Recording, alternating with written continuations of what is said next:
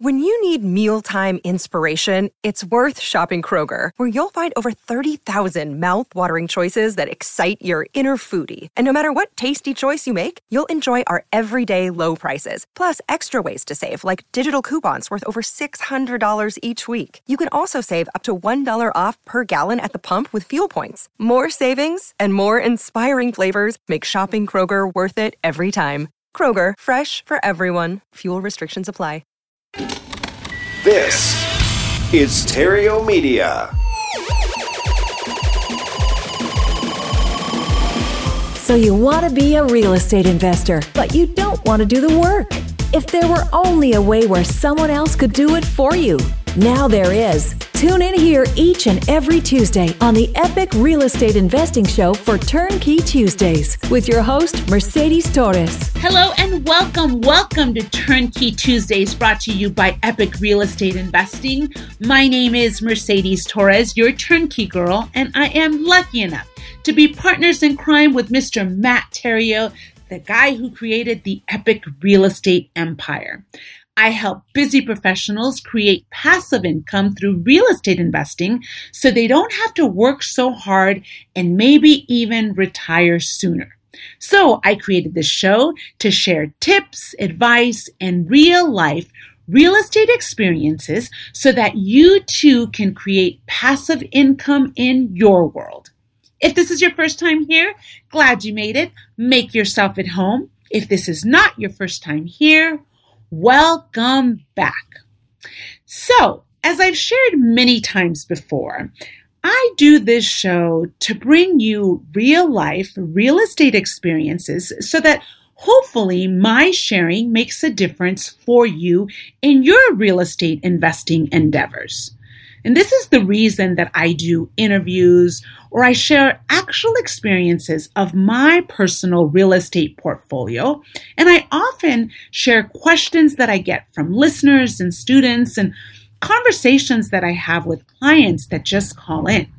And today I'm going to share an interesting conversation that I had with a gentleman that called my office about a week ago. And he called asking what happens when you've exhausted all of your capital on buying rentals? He said. Like, how do you get more money to buy more rentals aside from working and saving? Like, how do you multiply faster? Was his question. And I actually get that question quite often. Now, I'm not sure if this was the core premise of why he was reaching out. In fact, the gentleman that called me is not even my client. I've never talked to him before. I had never served him before. He's a podcast listener.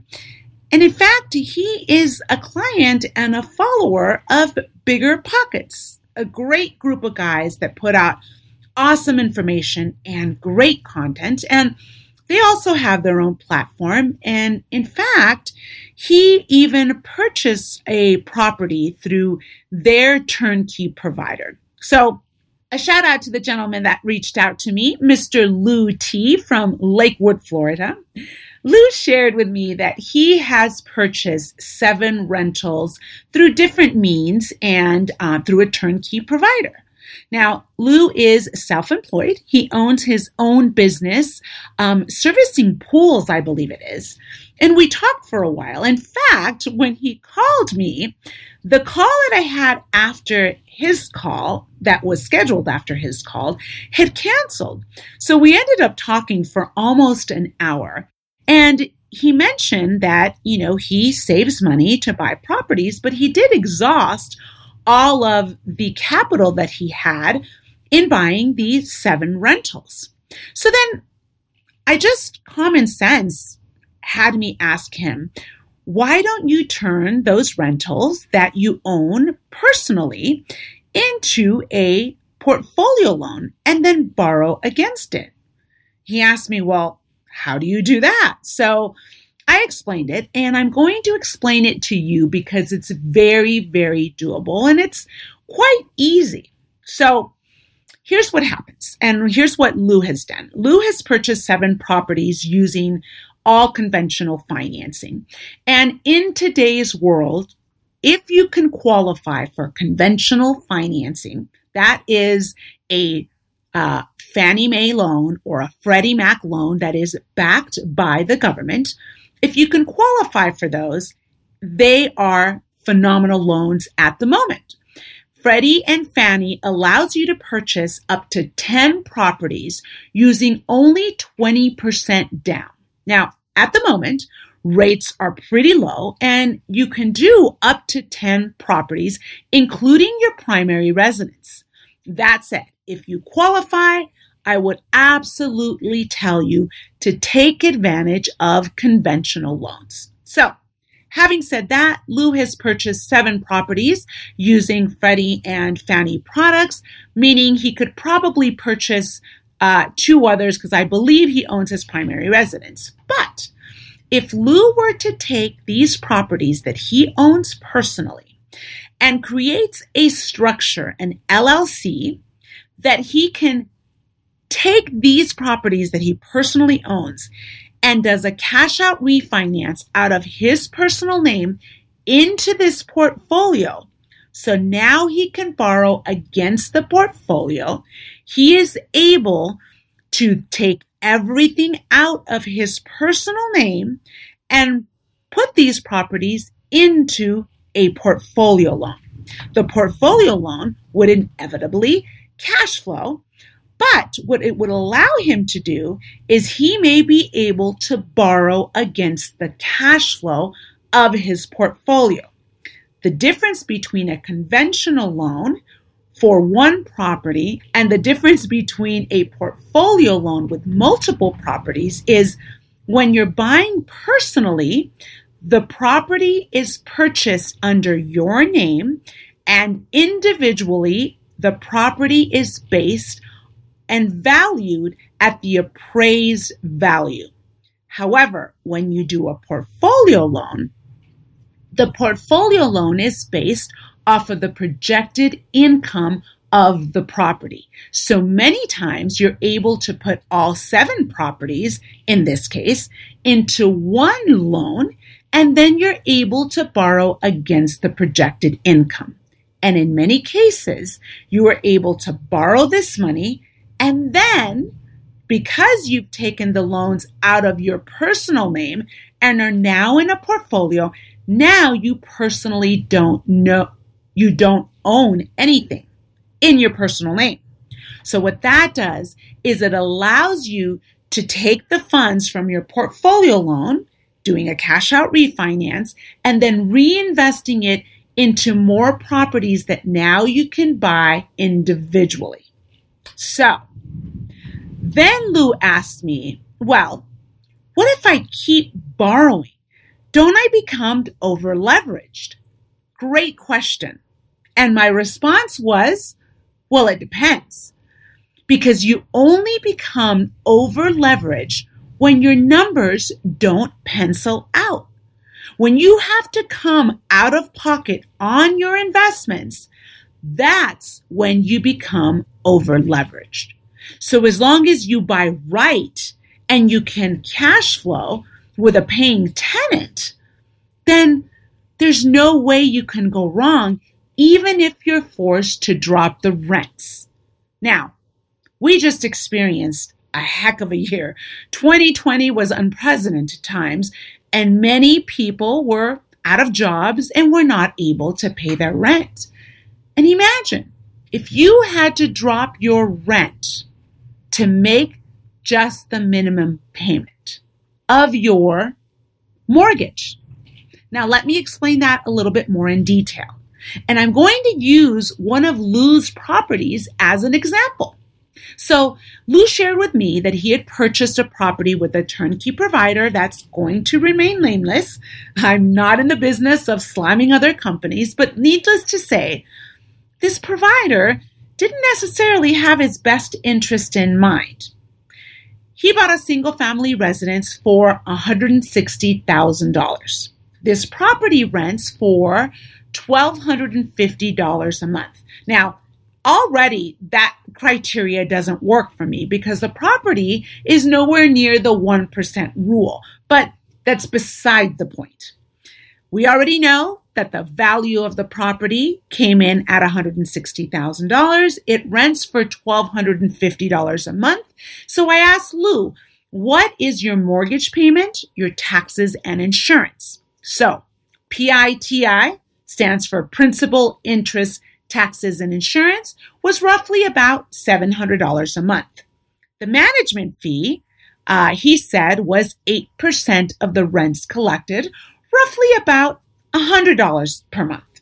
So the debt service on this property was $800 a month. This is not factoring in vacancy or maintenance because I'm just using the core figures that are a constant every month. Now, yes, you do want to factor in maintenance and vacancies when you're buying an investment property, but the reality is these instances of maintenance and vacancy, they don't occur on a monthly basis. At least I hope they don't occur for you on a monthly basis. So we just experienced this national pandemic and some tenants legitimately could not pay their rent because they lost their job. And Lou's tenants did not pay rent for almost a year. Now, there was an eviction moratorium and Lou's property management didn't work with the tenant. The tenant did not pay rent for a whole year. And Lou told me that they were recently evicted. But during the time that he was not collecting rent, Lou had to suck it up. He had to make the mortgage payment out of his own pocket. Now, luckily, Lou has six other properties that he's depending on, and he's a business owner that's doing well. So he didn't really feel it. But that's not necessarily a good thing this is not what happened in my world because what my property management teams did with our clients is we reached out to the clients and we took an extremely proactive role. So what we did is we talked to all of the tenants that said that they could not pay rents and I had each one of our investors, including myself, look at the mortgage payment, the taxes, and the insurance that each one of these properties had. And I just calculated everything and did that across the board, not only to my properties, but I had my investors do the same. Then we looked at the tenant that wasn't paying rent or the tenant that said, I can't pay rent. I lost my job we have a financial situation, whatever the case may be. When a tenant comes to you, you want to say, what could you pay? Whatever the figure that they came up with, I would see if the tenant could at least cover the payment of the principal, interest, taxes, and insurance. Now, during this pandemic, we had less than 2% of our tenants say that they could not pay rent. So we offered to temporarily drop the rents to at least meet the minimum debt service of this property. And our tenants were beyond grateful. And this, my friend, is how you avoid becoming over leveraged. I often say that real estate investing, it's a numbers game. It's all about the numbers. And if you dial in your core numbers, despite the fact that you may have two loans or 25 loans, numbers do not lie. Here are my three ingredients for not becoming over leveraged. My secret sauce, if you will. Number one, when you buy a rental property, make sure it cash flows. Critical. Number two, in the event that your tenant cannot pay rent, ask them, what can you pay? And number three, whatever figure your tenant says they can pay, make sure it at least covers your principal, interest, taxes, and insurance. Always remember that the key to creating wealth is leveraging as much as possible without over leveraging yourself. And you can avoid becoming over leveraged if you get your tenants to pay the bare minimums of your principal, interest, taxes, and insurance. That's it for today, my friend. I truly hope you found this episode helpful. And if you'd like to connect, feel free to reach out to us. Go to cashflowsavvy.com, download the Frustrated Investor's Guide to Passive Income, or hit the contact me and we will connect. Until next week on Turnkey Tuesday, where cash flow is king. Do you have doubts about your current plan for retirement actually panning out? Imagine revolutionizing your retirement plan so it pays you right now and in retirement. Change one thing one time, and that revolution can be yours. That's bad news for Wall Street, but great news for you. We're cash flow savvy, and we'd like to offer you free information that will show you how one simple tweak can cause your retirement plan to pay you right now and in retirement. And it's yours for free. For the secret your financial planner doesn't want you to know, go to cashflowsavvy.com. That's cashflowsavvy.com. This podcast is a part of the C Suite Radio Network. For more top business podcasts, visit c-suiteradio.com.